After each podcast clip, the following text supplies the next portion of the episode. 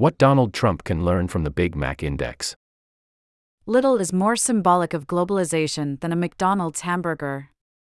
The American fast food chain opened its first Chinese branch in 1990.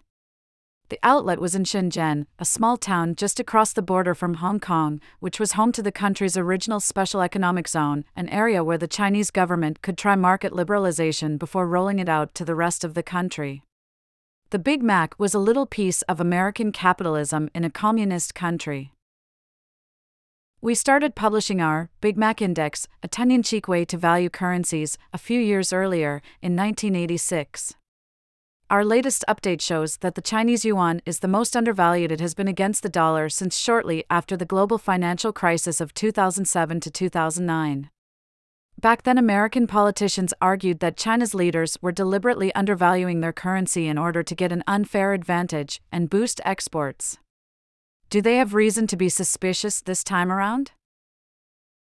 The index demonstrates the concept of purchasing power parity, PPP, which maintains that the real value of a currency is the amount of goods and services that you can buy with it, rather than the number on a trader's terminal.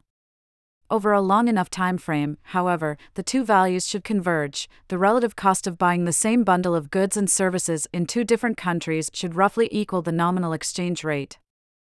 Otherwise, savvy traders could consistently make a risk free profit by selling goods across borders. Admittedly, the theory works better for some products than others. Shipping a burger from Shenzhen to Seattle might be inadvisable. Yet PPP conversion factors, which aim to show the gap in relative prices between two countries and are produced by international bodies such as the World Bank, have to contend with something difficult. People buy different goods in different countries. Chinese branches of McDonald's sell things such as boba tea and congee, for instance, and these delicacies are unavailable to American consumers. Fortunately, though, the Big Mac is a standardized product. Consumers in China enjoy the same meat patties as those in America. Comparing the price of the burger in different countries with their exchange rates gives a rough idea of whether their currencies are undervalued or overvalued. A Chinese Big Mac cost 23 yuan in December 2023, whereas the American version came to $5.69.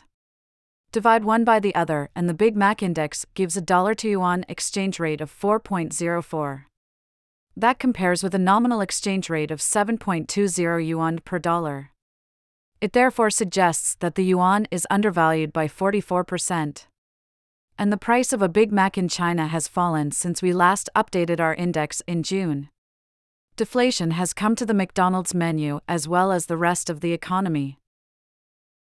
Perhaps the Big Mac index will provoke Donald Trump. During his successful presidential campaign, Mr. Trump promised to label China a currency manipulator on his first day in office. At the time, the country's currency was just 37% undervalued, according to our Burger Index. America did belatedly label China a currency manipulator in 2019, despite Chinese leaders intervening to support the yuan, only to then reverse the decision in 2020. Mr. Trump would be well advised to hold off this time, however. China is an outlier in seeing deburgerflation, but the undervaluation of its currency is not unusual. Although the dollar has weakened against the currencies of some richer economies, such as Britain and Canada, it has strengthened against all but a few poorer ones.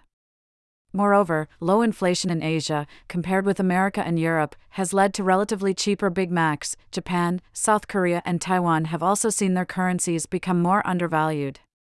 If the appearance of burgers indicates the arrival of globalization, their staying power and good value is testament to American capitalism's continued success.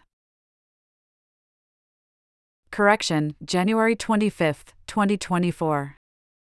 An earlier version of the chart mistakenly suggested that a Big Mac cost $5.90 in the euro area rather than $5.87. For more expert analysis of the biggest stories in economics, finance, and markets, sign up to Money Talks, our weekly subscriber only newsletter.